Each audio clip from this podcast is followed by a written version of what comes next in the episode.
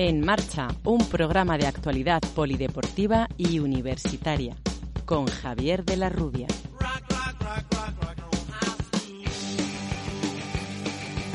Damos comienzo aquí a una nueva edición de En Marcha, el programa de la Facultad de Ciencias de la Actividad Física y el Deporte de la Universidad Europea de Madrid.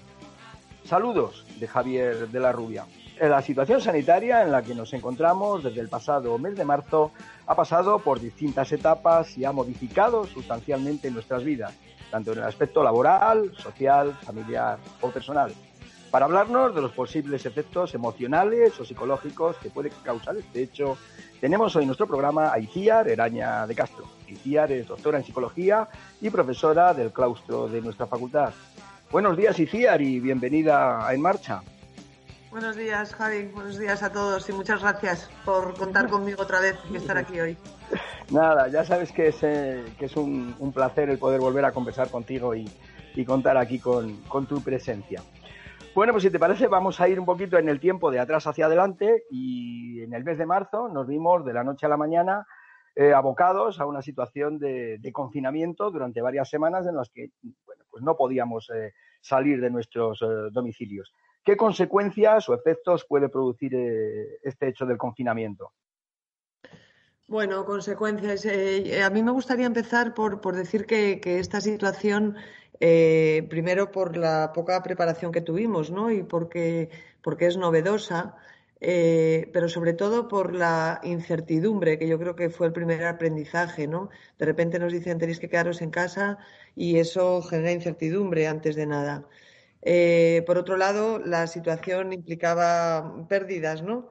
Mm, pérdidas y miedos a enfermar, a, perder a gente, a poder salir. Eh, bueno, yo creo que inicialmente la situación de ahora os tenéis que quedar encerrados con toda la información que nos llegaba, yo creo que reúne los requisitos de lo que es una situación potencialmente estresante. Y a mí ahí me gustaría añadir, Javi, que con independencia de que esa sea una característica de la situación, eh, yo creo que es importante siempre resaltar en nuestro ámbito que eh, lo más importante no es solo las cosas que pasan, ¿no?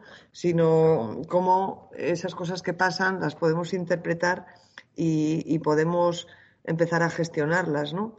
Por lo tanto, yo creo que eh, ahí empezamos ya a poner la, digamos, la parte personal de a una misma situación para todo el mundo, eh, cómo cada uno ha valorado e interpretado y que ese pensamiento, esa interpretación, pues genera emociones distintas, ¿no?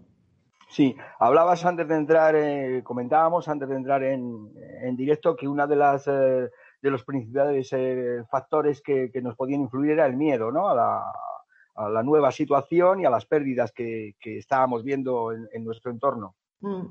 Sí, bueno, yo creo que el miedo es una emoción que, a veces pensamos que es horrible y yo creo que es una emoción más y que está bien sentirla. Por eso a mí, y sobre todo en el trabajo con, deportistas y con personas como el que estaba haciendo durante el confinamiento, eh, creo que una de las primeras cosas que hicimos fue el dar permiso, ¿no? Es decir, que cualquier cosa que uno sintiera eh, estaba bien. Desde la euforia de algunos de, ay, qué bien, pues voy a estar en casa y voy a disfrutar, hasta el susto de qué es lo que está pasando. Y, luego yo creo que hay que tener en cuenta el que realmente estábamos no solo privados de libertad, sino expuestos a una serie de noticias que no había ninguna buena, ¿no? Y entonces creo que es interesante conocerse para poder, poder gestionar. Pero antes de eso es decir, vale, estoy asustado y, y puedo darme permiso, porque a veces lo que decimos es no, no se puede tener miedo. Bueno, yo creo que esta, esta situación reunía esos, esas condiciones, ¿no? Mm. Eh, ¿Existen determinados eh, tipos de personas o grupos de riesgo que pudiesen verse más, eh, más afectados? Sí. Hombre, a mí no me gusta hablar de grupos de riesgo como si pudiéramos poner un, etiquetado de adjetivos. Lo que sí que creo es que una misma situación se va a interpretar de forma muy diferente y esa interpretación es la que nos va a llevar a gestionarla también de una forma diferente, ¿no? Yo si te hablo de los deportistas con los que trabajo, aparte de que cada modalidad o especialidad reúne o tiene unas condiciones muy diferentes, que creo que eso también ha sido igual para, el resto de la población, ¿no? Cuando hablamos del confinamiento, creo que la convivencia eh, o la forma de estar durante esas semanas o meses eh, no ha sido mismo estar solo que en familia, no es lo mismo estar en un espacio muy reducido que más amplio, no es lo mismo disponer de una terraza, un jardín o no disponer. Y todo esto, aunque parezca que todos estamos en la misma situación, ya hace que no sea la misma situación. Y entonces, dentro de los deportistas, pues ocurre lo mismo, ¿no? Es decir, la modalidad, las circunstancias, eh, la incertidumbre respecto a cómo eso puede afectar a tu futuro y anticipas consecuencias negativas que son de muy diferente calidad y cantidad en función de las personas, pues lógicamente eso ya produce también emociones diferentes, ¿no? Sí, bueno, eh, durante el, confinamiento, pues eh, oíamos casi hablar eh, de la necesidad a diario, ¿no? Oíamos hablar a diario de la necesidad de realizar actividad física y coincido plenamente contigo, ¿no? No, no todo el mundo disponía del espacio suficiente en su vivienda y en el caso de los deportistas, pues no, no todos tenían los medios de, yo qué sé, de Sergio Ramos o, o, Rafa Nadal. Además, a los deportistas yo creo que se les unía otra incertidumbre, si habría o no habría competición, ¿no? Por ejemplo, hasta muy eh, última hora no se sabía si se iban a disputar eh, competiciones internacionales como los Juegos Olímpicos, ¿no? O incluso las, las competiciones eh, nacionales. Esta incertidumbre de no tengo espacio, no sé si puedo entrenar bien o mal, si debo entrenar porque, porque ¿para qué? ¿A qué tipo de, de deportistas crees que les afectaba más? ¿A los colectivos o a los individuales? A ver, yo creo que afectar, Javi, afectaba a todo el mundo, ¿vale? Lo que sí que es verdad es que, a ver, los deportistas, si esto ha sido una situación de estrés, los, deportistas están muy entrenados a, resolver situaciones de estrés y a resolver situaciones eh, de, incertidumbre. ¿Cuál ha sido para mí una de las primeras dificultades con los deportistas? Pues te diría que probablemente la motivación. Es decir, muchos de ellos se encontraban en momentos diferentes de temporada. No es lo mismo estar en mitad de una temporada o de una competición a, acabar de haber hecho la pretemporada con toda la carga de trabajo físico que eso supone y que de repente en solo unas semanas tú puedes perder todo ese trabajo, ¿no? Entonces, la tendencia en los primeros días, cuando no sabíamos qué iba a pasar ni cuánto iba a durar, yo creo que fue un poco el abandono, ¿no? El me relajo. Me relajo con el ejercicio, me relajo con la dieta porque no tengo que ir a entrenar.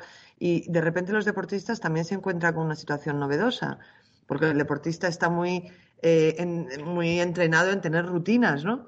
Pero de repente, y yo creo que eso fue, y, no solo algo que, que, solo se refiere a los deportistas, sino que probablemente es una de las primeras cosas que tuvimos que hacer todos, ¿no? Si yo te hablo de mí, por ejemplo, Javi, los primeros días, vale, mañana empiezas clase online. Yo creo que el hecho de tener un trabajo que te permite o que tiene ya una organización eso ya facilita los tiempos, porque tienes que tener una rutina de levantarte, de tener unas horas de clase, de estar disponible para los alumnos, pero de repente se acaban las clases, el día es muy largo y resulta que tú tienes que eh, establecer unos tiempos nuevos. Entonces, bueno, yo creo que con los deportistas ese fue probablemente uno de los primeros trabajos, ¿no? Es decir, ver que, cómo estaban, digamos, afrontando cada día y ayudarles a establecer unos tiempos nuevos dentro de las circunstancias particulares de cada uno y luego trabajar las ganas, ¿no? Porque tú puedes entrenar muy duro cuando tienes una competición el sábado o cuando tienes unos Juegos Olímpicos.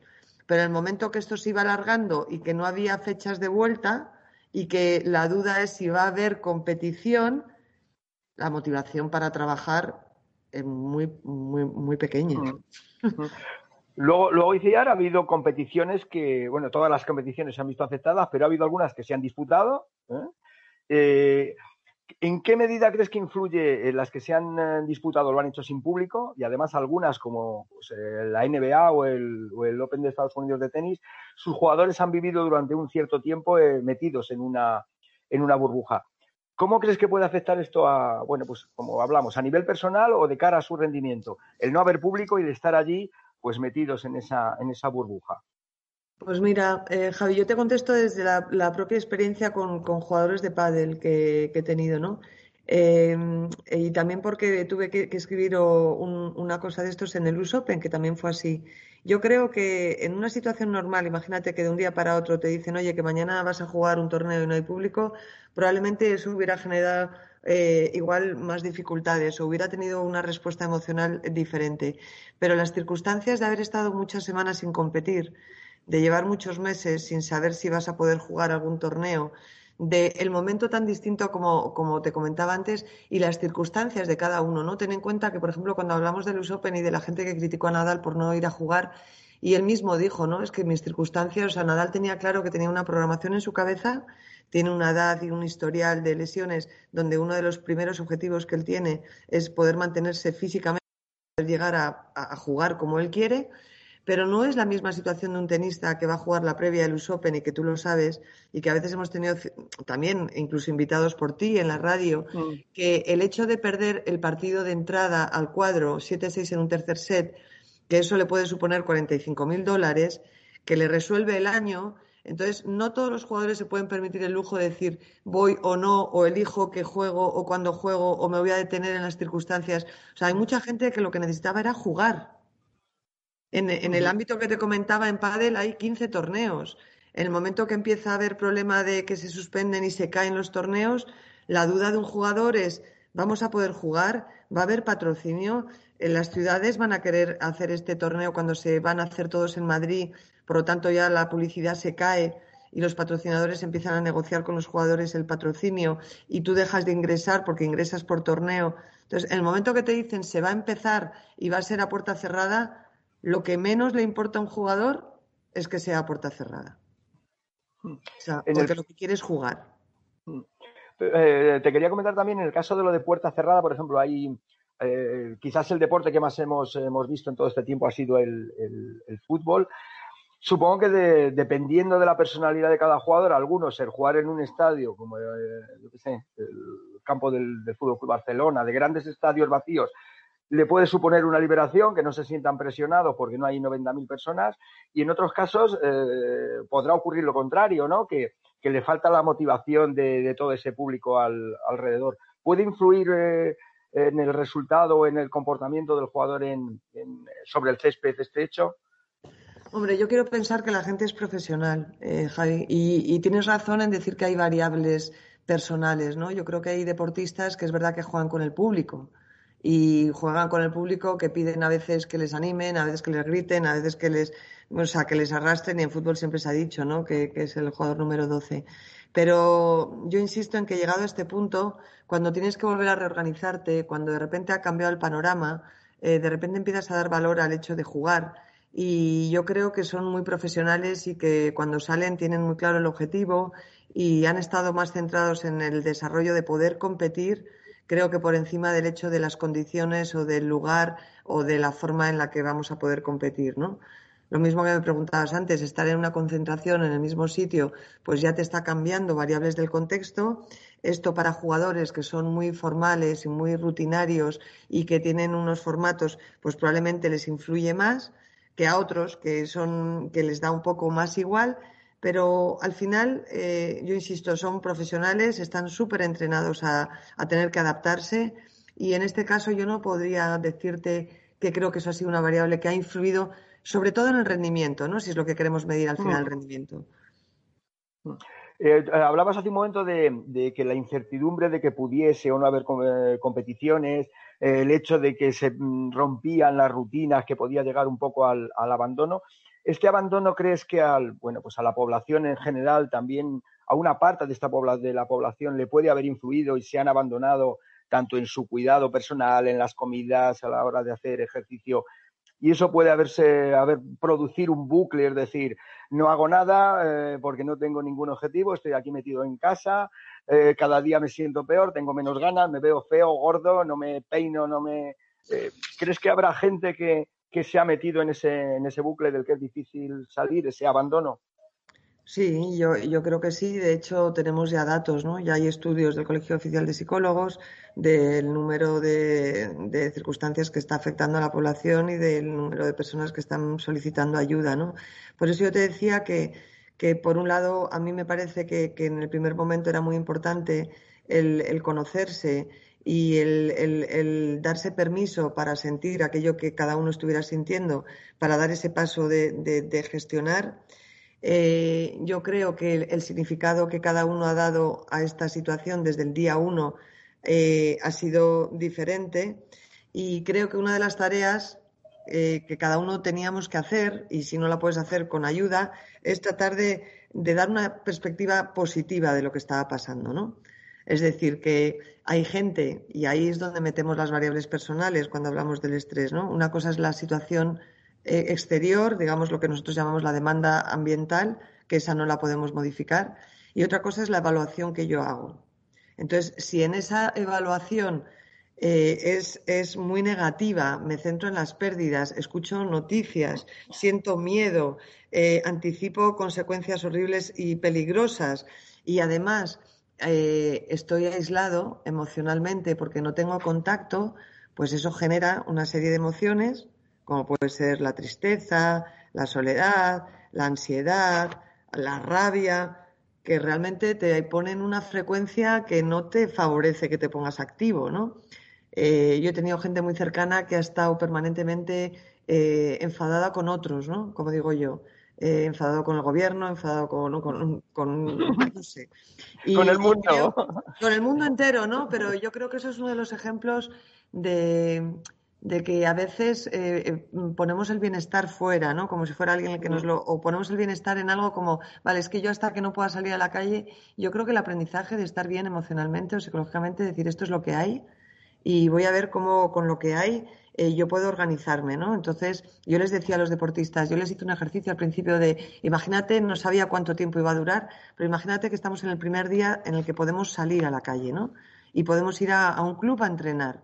Quiero que hagas un ejercicio de cómo te gustaría estar. Y que si tú miraras atrás del tiempo que ha pasado, qué es lo que te hubiera gustado hacer y cómo te sentirías contento, ¿no? Quería hacer ese, ejercicio porque yo decía, esta situación es igual para todos, pero no, todo el mundo está haciendo lo mismo. Mientras hay gente que se está tumbando en el sofá y ha cogido 6 kilos, yo tengo un jugador que cogió 8 kilos en, muy pocas semanas, eh, hay otros que están trabajando durísimo en, en, 40 metros cuadrados y pidiendo material a, todos los sitios posibles para poder trabajar en un espacio muy pequeño y, están trabajando, ¿no? Entonces va a haber un día uno para todos vamos a ver cómo quieres estar tú, ¿no? Porque claro, vincular tu trabajo a un día concreto de retorno no era posible. O vincular el trabajo, imagínate una, una persona que iba a ir a las Olimpiadas y se iba a retirar después, ¿no? Y el primer trabajo es esa toma de decisión de voy a que cuando ya anuncian que se suspenden, es decidir, voy a querer seguir trabajando otro ciclo más, otro año más, porque es muy difícil pedirle que haga trabajo físico y que se cuide. Es un deporte, además, con pesaje, cuando ni siquiera sabes si vas a estar un año más, ¿no? Sí, es que en, ese sentido todo ese, eh, sobre todo la, incertidumbre es lo que más eh, puede afectar ¿no? a este tipo de, deportistas. Hablabas ahora, efectivamente, es, evidente que a día de hoy eh, tenemos un menor contacto social, pues a, todos los niveles, ¿no? ¿Crees que esto mm, puede llegar a convertirse en, un hábito? Es decir, bueno, pues no estoy con la gente, pues al final me, tengo que ir amoldando a, que no puedo salir a, relacionarme tanto como, antes. Y, si crees que este menor contacto social, ¿en qué medida nos puede, nos puede afectar en un futuro? Pues, hombre, Javier, a mí me gustaría pensar que no. O sea, me gustaría tener una visión positiva y evaluar un poco cuál ha sido la trascendencia de lo que ha pasado y cómo a cada uno le ha podido hacer eh, crecer. Yo quiero pensar que esta situación eh, a todo el mundo le ha hecho pararse, porque nos hemos tenido que parar, aprender de, de cada uno y, crecer en el sentido, pues a veces de valorar eso, ¿no? De valorar las cosas tan pequeñitas. Yo ahora veo en la tele que la gente se abraza y dices, yo quiero eso, ¿no? En las pelis, ¿no? Eso, y, yo muchas veces, hablando del contacto social, y estoy en la uni, y tú me conoces, y voy rápido, y, tengo que hacer otra cosa, y otro trabajo, y hacer una... Y, de repente dices, joder, lo que daría yo ahora por una de esas comiditas en el C, por un cafelito, por una charla, por, por contacto, ¿no? Pero creo que en ese proceso, de nuevo, para mí eh, hay una adaptación que es buena, que la adaptación buena es no pelearte con las circunstancias porque no las podemos cambiar. Y luego hay una adaptación mala, que es una especie de resignación, victimismo, el apagamiento, y entonces ahí nos vamos a una frecuencia que es bastante negativa, ¿no? Yo cuando te hablo de autoconocimiento, te hablo de, saber lo que es importante para ti y tratar de hacerlo.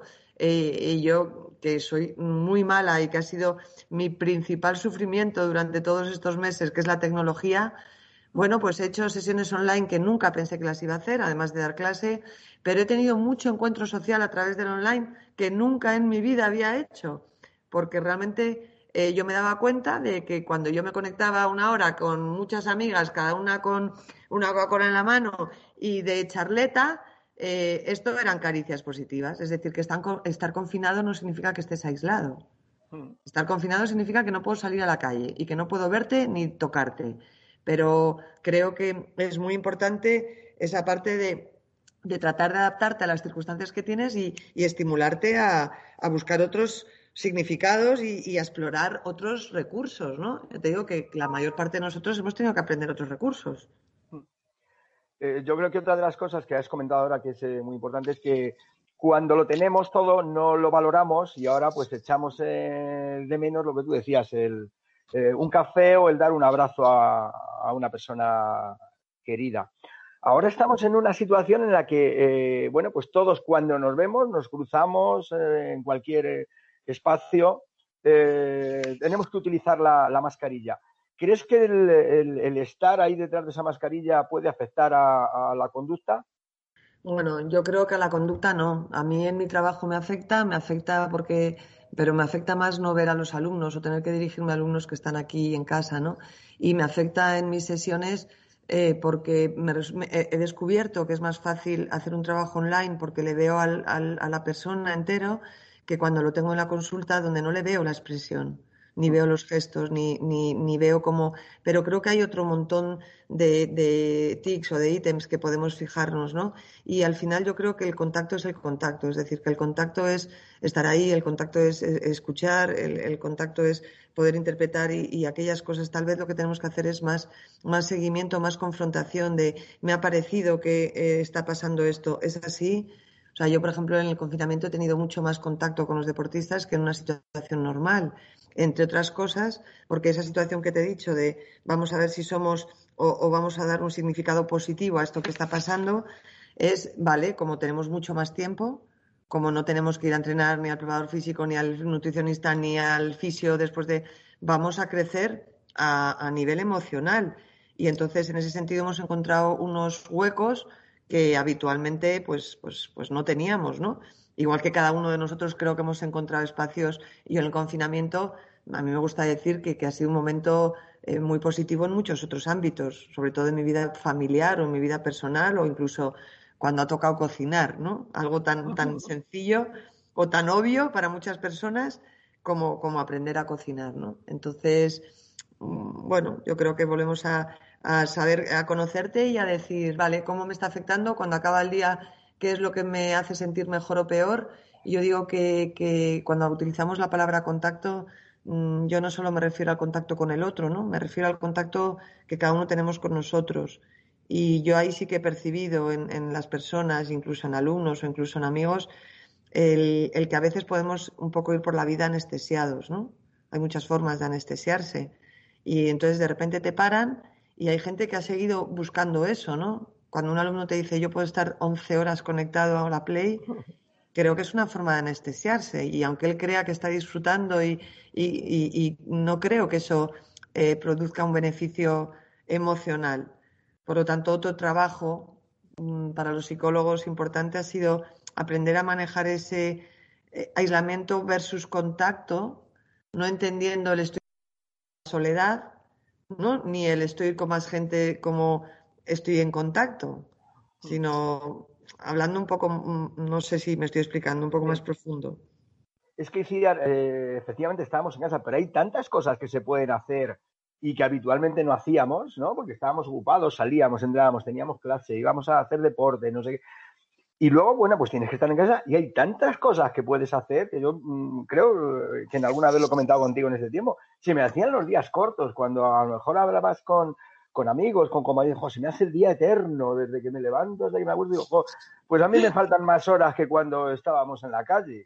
Claro. Hacía tantas cosas durante el confinamiento, bueno, y sigo haciendo ahora porque hay ciertas limitaciones, ¿no? Y a veces no es cómodo salir y tener que estar con la mascarilla, como ayer, hablando con un compañero que hacía tiempo que no, que no veía, te vas a tomar un café y estás incómodo, no le ves la cara.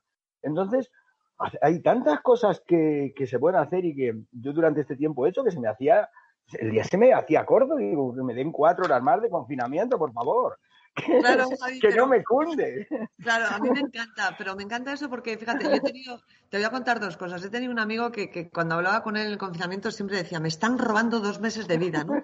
Y yo le decía, tú tienes un problema muy gordo porque a mí no me están robando nada, o sea, me han regalado una oportunidad de aprender mogollón, ¿no? Entonces, esto es el ejemplo de lo que te contaba antes. Una misma situación uno lo puede vivir como eh, bueno, esto es un regalo porque esto es algo que me pone la vida, ¿no? que, tengo que aprender y, me, y tengo que aprender de esta situación. Y si tú estás pensando que te están robando y desde que te levantas estás envenenado y, discutes contra todas las decisiones que toman otras personas, pero en las que tú no puedes decidir, realmente yo entiendo que cuando llegue la noche tú tengas mucho malestar. Pero retomando lo que decías tú, eh, que, es verdad, que tú eres una persona muy activa, con muchas inquietudes, que te gustan muchas cosas. Yo los primeros días, cuando dije, bueno, hay que quedarse en casa, lo primero que pensé es, ¡uf! Voy a tener tiempo. Esta palabra mágica, ¿no? como nunca tengo tiempo, voy a tener tiempo. Y además me empezaron a llegar mensajes de participas, quieres eh, hablar en tal, oye, ya que tú eres psicóloga y sabes todo, digo, no, perdón, o sea, yo los primeros tres días, a pesar de ser psicóloga, no me encontraba bien, no sabía de todo, porque lo primero que me di cuenta es que como había decidido que tenía tiempo, mis listas de tareas eran todavía mayores que las listas que podía tener en una situación normal. Y el tiempo tiene 24 horas. Por lo tanto, me permití el lujo de decir, voy a parar, me voy a parar y voy a ver qué está pasando. Porque es la primera vez que ya no puedo echar la culpa a nadie externo de mi agenda, sino que la, la gestiono yo. ¿Vale? Y entonces, a partir de ahí, yo creo que no lo hemos mencionado, pero por lo menos para mí lo fue, una situación estresante, era el bombardeo de información respecto a desde cómo cocinar, por supuesto, los datos negativos de muertos, enfermedades, las flechas, los diagramas, las noticias, todo eso que era horroroso y que yo desde el primer minuto decidí que no me sentaba bien, no me sumaba y, y me lo quité de en medio. Pero eh, muchos, eh, bueno, los, los, jugadores, mis deportistas, permanentemente expuestos en programas, eh, en directos, con lo cual yo me sentía con la obligación de seguirles por esto de si puedo pillar algo para ayudarles. Pero es que hacían muchos directos, muchas personas y todos los días. información de cómo cocinar, información de cómo hacer pilates, información de cómo adelgazar, información de cómo bajarte libros, información sobre cultura en Madrid. Claro, yo necesitaba días otra vez de, de, de, de más de 48 horas.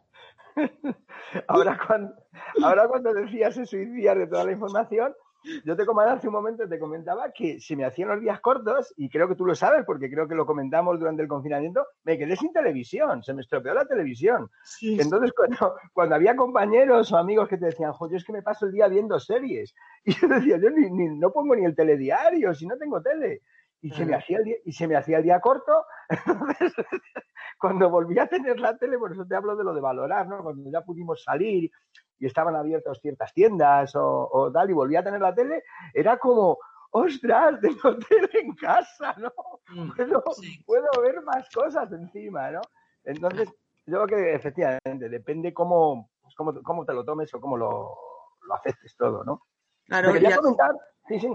Perdona, Javi, que al final ese es, cuando yo te digo el, el, autoconocimiento y la autogestión, que para mí van unidos, me refería a eso, ¿no? Es decir, si tú te conoces y sabes lo que estás haciendo cada día y cuando acaba el día tú dices, yo estoy contento con lo que ha pasado hoy, o sea, he hecho lo que quería hacer, eh, me he dejado cosas importantes o he llenado el día de ruido pero, pero no he hecho nada fructífero, al final a mí eso es lo que me permitió establecer una estructura porque eh, esta es la clave para mí psicológica, ¿no? Eh, tuvimos que hacer un cambio de estructura social de lo que estábamos acostumbrados a hacer y eso requiere un esfuerzo de adaptación, por eso es estrés, y hacer una adaptación diferente. Eh, el estrés no es malo. Cuando uno tiene una buena lectura y hace un afrontamiento correcto, el estrés puede ser algo que sea muy bueno. El problema es cuando nos quedamos ahí como dando vueltas, ¿no? Y generando emociones negativas, pero sin mover ficha, sin cambiar nada, ¿no? Me siento mal, pero no cambio nada. Estoy perdiendo el tiempo, pero no cambio nada, ¿no? Yo diferenciaría un poco así, digamos, los dos polos.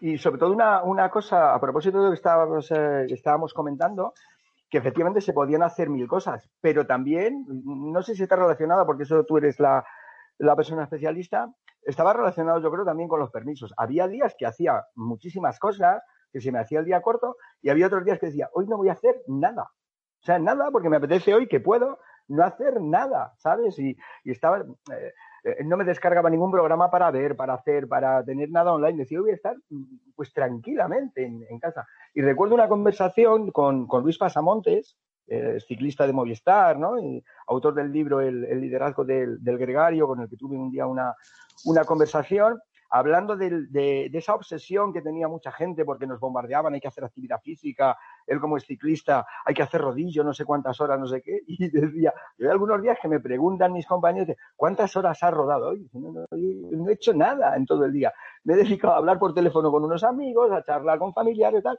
y no he hecho nada, o sea que yo creo que también eh, podíamos dedicar parte del tiempo a decir, hoy no hago nada, hoy estoy tranquilo porque me lo puedo permitir, porque no tengo que estar siempre acelerado, ¿no? Y entonces yo creo que en, toda esta serie de cosas de hacer y permitirte descansar y, medio tomar el sol en, eh, ahí en la terraza, y pues, jo, pues, qué, iba a decir que feliz estoy, hombre, estar de menos cosas, pero yo me encontraba en una situación, por decirlo así, confortable, ¿eh? dentro, de, dentro del drama, que era no salir de casa. No, no, yo, yo te puedo decir que yo he estado feliz, pero porque he encontrado en unos momentos que yo no había sido capaz de encontrar por mí misma durante muchos años de mi vida, ¿no? Esos momentos de pararte, por ejemplo, para la comida, esos momentos de reposar después, eh, momentos mágicos que podría hacer una lista, ¿no? Que, que, los he descubierto. Pero es como dices tú, o sea, para mí el bienestar, hay un indicador muy claro, ¿no? Para mí que tiene que ver con la coherencia entre lo que yo pienso, lo que yo siento y lo que yo hago. Entonces, todo es válido, Javi, cuando tú decides que, por ejemplo, eso, que hoy, mm, bueno, pues hoy voy a estar más relajado porque, porque mira, he trabajado mucho los tres días anteriores, me he pasado, y entonces hoy voy a estar pues con un libro, voy a estar en una hamaca, voy a conectarme con amigos, voy a. Entonces, cuando hay coherencia y esto está decidido, eso es a lo que yo llamo permiso. Lo que nos genera malestar a veces es pensar que vas a hacer 38 cosas y que luego no has hecho ninguna o la gente que tiene creencias como que el hecho de estar leyendo un libro o ver una serie es algo malo porque tienes otras tareas que hacer. Para mí, por eso, los primeros días, sobre todo con los deportistas, fue muy importante el, hacer un chequeo, ¿no? De evaluar de alguna manera en qué manera se estaban adaptando a la situación y cuáles podríamos eh, identificar como eh, estáis teniendo una conducta desadaptativa. Sea, yo entiendo que un deportista que de repente se para no esté trabajando 10 horas en casa físico, ¿no? Pero cuando un deportista se para y te habla de que ya lo primero que ha alterado es toda la dinámica, por ejemplo, de horas de sueño, además te dice que está no sé cuántas horas en el sofá y además te enseña los platos que está comiendo, tú dices, esta persona está teniendo todas las conductas mm, desadaptadas a su situación. Por lo tanto, no es tanto un regaño, sino, eh, digamos, establecer eh, un significado entre mi conducta y cómo me siento después, ¿no? Y que fueran ellos mismos los que fueran adquiriendo, digamos, otra estructura social diferente a la que tenían cuando era me levanto, voy a entrenar y luego mm, sigo todo el día como una máquina, ¿no? Y la verdad es que ha sido muy bonito también ese proceso. Pues, otra cosa que te quería comentar, no solo en pues, eh, el aspecto docente ha cambiado en todos los ámbitos, desde, desde la enseñanza primaria hasta, hasta la universitaria. ¿Crees eh, durante un tiempo, pues los, eh, los, niños, los chicos, nuestros jóvenes no podían eh, ir a los institutos, no podían ir a la clase? En nuestro caso se mantuvo la, actividad docente, pero, pero de forma virtual. ¿Qué es que, todos estos cambios, a nivel general me refiero, estos cambios en, la forma de, de recibir clase los alumnos, les puede afectar a su rendimiento? ¿O también dependerá pues de, de cómo le afecte a cada uno? Claro, exactamente. Yo te diría, mira, hoy mismo antes de clase yo estaba chequeando con alumnos, ¿no? Y les estaba preguntando, pero vosotros cómo estáis, ¿no? Eh, pero ¿cómo lleváis esto? Eh, ¿Cómo lleváis esto de venir unos días a unas clases, a otras no? Eh, ¿Cómo lleváis esto de, pensar ahora en exámenes? Y la verdad es que la gente joven creo que tiene una adaptación, o por lo menos a la tecnología infinitamente mayor que la mía, ¿no? Eh, yo te diría que, creo que hay diferencias en función de cada uno. De nuevo, no es lo mismo esos alumnos que son muy ordenados, muy rigurosos, que les gusta tener todo bajo control, que, están acostumbrados a hacer todas las tareas, a la proximidad. Probablemente esos sean los que fundamentalmente están viniendo más a clase ahora, ¿no? Y otros alumnos que, que, son más desorganizados, más dejados, que tampoco tienen nunca un contacto tan directo con los profes o, o, que tienen una programación tan clara de sus tareas. Con lo cual creo que esta situación les ha desordenado todavía más, ¿no? Hmm. Entonces, bueno, yo creo que al final, como te decía antes, cada uno tiene que hacer ese proceso de qué es lo que estoy haciendo. Yo creo que es fácil, ¿no? Y, y tiene que ver con la condición humana, pero echar la culpa a otros, pero, pero eso nunca ayuda, nunca suma eh, yo creo que a mí me gusta mucho, siempre lo digo, ¿no? El modelo de 50-50, de, vale, en esta situación, cuando yo detecto que hay algo que, que me genera malestar o, o, que depende de mí, o qué es, lo que, qué es lo que puedo hacer o qué es lo que voy a hacer diferente, ¿no? Entonces, para mí, que ser profe o, o para el alumno, que la vida universitaria no es solo el llevar el desarrollo de una asignatura, sino tiene que ver con más cosas, pues yo ahí te hablaría por mis hijos, ¿no? Que están aquí que echan de menos, echan de menos una dinámica mm. normal de estar todos, de los tiempos, del rato, de la risa, de compartir un trabajo. Ahora, ¿que eso significa que, que estén dando respuestas desadaptativas? Pues no, porque yo creo que están ordenaditos, que están funcionando con lo que hay y que están deseando que se acabe esto, como todos, pero como parece que las noticias no son muy buenas o muy optimistas, de que haya una, una decisión muy cercana de, de, de normalidad, pues yo creo que cada uno está buscando los, sus propios recursos, ¿no? De yo me siento bien eh, yendo a clase, pues intento meterme todos los días en presencial y, y, entonces eso hacen, ¿no? Bueno, eso es lo que a mí me gustaría animar o estimular a los alumnos, que en vez de quedarse, digamos que en una queja, ¿no? Que es algo que, bueno, me quedo en pequeñito y qué horror y qué mal está el mundo y qué mal está todo y, y que, claro, la perspectiva, imagínate la gente que está en cuarto de salir ahora al mundo profesional, si tú ves los datos del paro. Bueno, pues yo creo que cada uno tiene que tener una motivación muy clara de por qué hago esto, como yo les decía a los deportistas. Hay que desvincular el que tú trabajes mañana con el hecho de que ganes un partido, porque no sabemos ni siquiera cuándo lo vas a jugar. Pero vamos a ver si vinculamos esta conducta a tu bienestar inmediato, no solo físico, porque has hecho el ejercicio, sino emocional, porque estás haciendo lo que te habías propuesto hacer y quieres hacer, ¿no? Y el momento que tú percibes eso, yo creo que ya estás en la rueda buena. Eh, hablábamos de los alumnos y eh, vamos a hablar un poquito pues también de, del profesorado que nos hemos tenido que, que adaptar en, en, en, muy poco tiempo. A veces fue tan, tan corto el tiempo que, bueno, pues recuerdo haber hablado algunas veces contigo de lo estresante que era pues adaptarte a una nueva tecnología, a algo que, que, que era totalmente novedoso para intentar pues ofrecer a nuestros alumnos el, eh, eh, la mejor, la mejor formación, ¿no? pero incluso de esto, de, de aquellos momentos de estrés y casi de, de locura, ¿no? Yo recuerdo, eh, pues, eh, te cuento y luego me, dices tu, opinión, recuerdo también haber tenido momentos dentro del cansancio, pues como era nuevo, incluso gratificante, pues el tenerte que conectar a las 7 de la tarde para dar una tutoría a un alumno de Perú, porque como había más de 7 horas de, de, diferencia, pues el, el, tener que hacer una tutoría por la tarde y bueno, le estabas viendo en su casa, que era un entorno diferente al que nos veíamos habitualmente, que era pues en el aula o una tutoría en la cafetería o entonces dentro del estrés, pues eh, aparte de que tuvimos que aprender nueva tecnología y seguimos teniéndola que aprender, pues también había otros momentos, por decirlo así, nuevos y, hasta cierto punto, pues eh, gratificantes, ¿no? Bueno, yo creo que, como dices tú, ¿no? Eh, probablemente para algunos gratificantes, para otros no. Eh, yo creo que nos ha llegado de repente y sin estar preparados una situación que probablemente se hubiera producido, pero con un tiempo mucho más extenso y con más tiempo de prepararse, ¿no? Yo recuerdo y te agradecí y lo puedo hacer públicamente, aunque sea mala publicidad para mí, lo torpe que soy tecnológicamente, y como eh, mi mayor preocupación en el confinamiento, mm, sobre todo los primeros días, no tuvo nada que ver con el bicho, tuvo que ver con la tecnología, ¿no? Porque yo no me creía capaz, es decir, la, el, el, el, COVID es el responsable de que yo haya sido capaz de avanzar tecnológicamente y de estar matriculada en todos los cursos que se pueden impartir sobre algo que a mí me permita ser porque a día de hoy sigo matriculándome en todo, aunque a veces me pierdan el minuto 3, Javi. Entonces, bueno, pero eso es unos conocimientos que llevamos. Partiendo de eso, que es verdad, cuando yo te hablaba de nueva estructura, yo te hablaba de que de repente, digamos que todo lo que hacíamos antes nos deja de servir. Por eso había que dar estructura, primero estructura social, a cómo es mi día ahora, dónde estoy y qué puedo hacer y qué no, y cómo voy a organizar de nuevo el tiempo Y eh, estructura emocional, porque también tenemos, digamos, unos hábitos, unas formas de conectar o de estar con personas que de repente esto también lo cortó. Entonces, yo creo que uno de los peligros del, confinamiento del teletrabajo eh, fundamentalmente tiene que ver con la gestión del tiempo, ¿vale?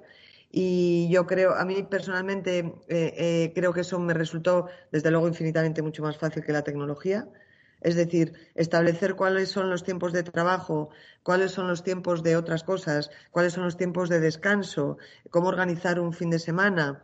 Eh, bueno, pues creo que cuando alguien tiene confusión ahí y piensa que tiene que atender 24 horas, pues probablemente eso genere lo que hablábamos antes, ¿no? A veces miedo a llegar o esa exigencia de tengo que responder rápido, a veces enfado, eh, a veces confusión, ¿no? Entonces, igual que cuando estábamos en presencial, pues un alumno te puede escribir a las dos de la mañana y no sentimos esa urgencia de contestar, yo creo que aquí ha habido que aprender y, como dices tú, adaptarte, ¿no? Porque las circunstancias han sido diferentes y la adaptación es que, bueno, igual tú no tienes establecido en tu horario que a las 10 de la noche vas a estar contestando, pero igual al día siguiente, si el día anterior has acabado muy tarde, es el que te puedes permitir empezar más tarde, ¿no? Y esto es ser capaz de adaptarte de una forma sana y a su vez de dar una respuesta eficaz dentro del trabajo que cada uno tiene, ¿no? Eh, ahora, eh, cuando estabas comentando eso, la, eh, cómo cada uno se adapta a las nuevas situaciones, y tú me hablabas de lo gratificante que ha sido a nivel familiar, ¿no? Pues eso, a la hora de hacer una comida o tener algo más de tiempo para, para charlar en una sobremesa. Todos yo creo que tenemos ejemplos cercanos que esta vida familiar confinada lo que ha desencadenado es una bomba. Lo peor es lo peor, ¿no? El estar todo el día encerrado con, niños, con eh, tu pareja y tal, en algunos casos lo que ha desencadenado es el caos, ¿no? Por eso que, pues unos eh, eh, les ha sido gratificante la situación y para otros ha sido, pues, dinamitar su, su vida, ¿no? Claro, estar en casa. Javi, a mí me encanta porque ha sido así y sabemos además el, número y el aumento de divorcios que ha habido y de separaciones. Y luego yo sí que creo que es distinta las circunstancias de, vivir esto con, hijos adultos, como es mi caso, o vivir esto con, con niños muy pequeños, ¿no? que realmente no pueden distraerse solos o que no pueden eh, tener autonomía, yo creo que eso cambiaba clarísimamente no solo la condición personal y familiar, sino a la hora de ponerte a trabajar. Es decir, yo tenía muy claro mis horas de trabajo y a mí nadie me ha molestado. Yo me conectaba como todos los días, muy pronto, y estaba en un sitio correcto, aislada eh, y, con las condiciones que esto no, no lo ha podido vivir todo el mundo, ¿no? Pero luego en, las situaciones normales, de esas que hablas tú de convivencia, yo creo que es un buen termómetro también de cómo está cada uno. Pero de nuevo, eh, yo vuelvo a resaltar esa idea de voy a, voy a pararme a ver qué es lo que está pasando conmigo y a ver cómo me siento. Voy a ver qué es lo que me hace sentir mal y voy a poner una solución. Porque claro, el problema aquí es, imagínate, ¿no? Estar con alguien al lado que nunca tienes tiempo de estar y de repente estás todo el día y de repente sientes que te satura y que te pone o que te irrita y, luego no solo te irrita, sino además que lo quieres matar, pero encima no te lo permites porque piensas que eso debe ser horrible. Con lo cual, el lío ya está hecho, Javi. Yo creo que cuando hablamos de dar permiso, es darte permiso de decir, uff, es que no estoy aguantando yo a este tipo 24 horas. No sé si me explico. Claro, y es que además es no hay escapatoria. es que además no hay escapatoria. No, pero es el inicio para poder eh, eh, claro, si tú, si tú le culpas de que no aguantas al tuyo al ministro de Sanidad, pues es que tiene muy mala solución. Ahora, si tú dices, bueno, yo nunca veo a esta persona y ahora la estoy viendo 24 horas. Y además, porque me quiere cuidar, está todo el día detrás mío. Y a mí me molestan que estén detrás mío. Imagínate, ¿no? Pues eh, aquí no hay que discutir con nadie, simplemente hay que pararse a hablar y decir, mira, me estoy sintiendo de esta manera. Es decir, que si yo de repente me tengo que poner a cocinar, como fue mi caso, que no se me da muy bien, y yo no me sentía, pues desde el minuto uno dices, oye chicos, a esta hora paramos y a esta hora nos ponemos todos, y entonces ese rato de pararse, uno poner la mesa, otro inventarse lo que íbamos a comer, el otro hacía, y, todos nos inventábamos cada día, ha sido maravilloso, con independencia del éxito de lo que saliera como resultado de ese momento. Ahora, si me hubiera puesto yo sola todos los días y hubiera tenido a estos tres en un sofá, probablemente me los hubiera querido comer con patatas. No sé si me estoy explicando. Totalmente, además, con lo cual dices, a mí me molesta, yo quiero compartir esto, yo quiero hacer este momento de, de momento familiar y de que aprendamos todos y de, pues lo planteas y entonces no llegas a, tener que enfadarte. Eh, y sí, estoy mirando y, nos hemos pasado un poquito de, nuestro tiempo, pero a mí por lo menos, como se me hace tan, eh, tan corto, te quería, si, si, te parece, para, para, concluir, que nos dijeses, es como un pequeño resumen de todo lo que hemos estado hablando, dada la situación actual, que salimos menos, que nos vemos menos, que a una determinada hora la gente tiene que estar en casa, no sé si nos puedes eh, resumir o dar unos consejos a la gente que, los lleva mal, pues que los lleven mal, ¿qué pueden hacer para intentar sentirse mejor un poquito, pues como, como conclusión a, todo lo que hemos estado hablando?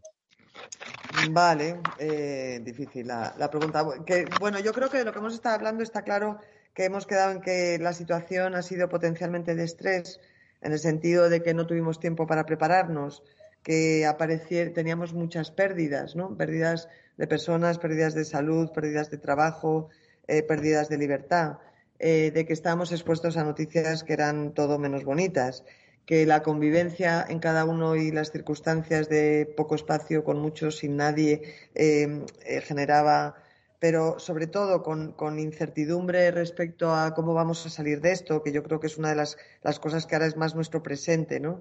Eh, qué está pasando, cuáles van a ser las consecuencias, ya no solo en mí, en mi familia o en mi salud, sino cuáles son las consecuencias a nivel económico y, a nivel mundial, ¿no? Eh, pues yo creo que eso eh, ha generado una situación de estrés que cada uno de nosotros ha evaluado de forma diferente, ¿no? respecto a eso, a, a, cómo nos repercutía, cómo podíamos resolverla y a mí me parece que en el punto en el que estamos, ya no el proceso que hemos pasado, que lo hemos pasado cada uno como podemos, ¿no? A mí me gustaría decir que, los miedos, hay miedos que son, son buenos y, el miedo te hace eh, darte cuenta de, aquello que te está generando una emoción y que te inquieta, ¿no? Pero el miedo no está mm, para que nos paralice y nos deje quietos, ¿no? Sino que el miedo está para, para hacer crecer los recursos y para mejorar nuestras formas de, de afrontar, ¿no? Entonces, yo creo que este es un momento de, mover fichas, ¿no? Es un momento de, hacer una evaluación respecto a qué es lo que está ocurriendo conmigo, eh, cómo estoy respondiendo, con qué estoy orgulloso o con qué no estoy orgulloso, eh, cuáles están siendo mis rutinas y cómo se acercan o se alejan de lo que realmente sería mi ideal, ¿no? Y explorar o poner sobre la mesa eh, esas preocupaciones pero siempre, siempre, Javi, te diría que para, para focalizarnos en presente, ¿no?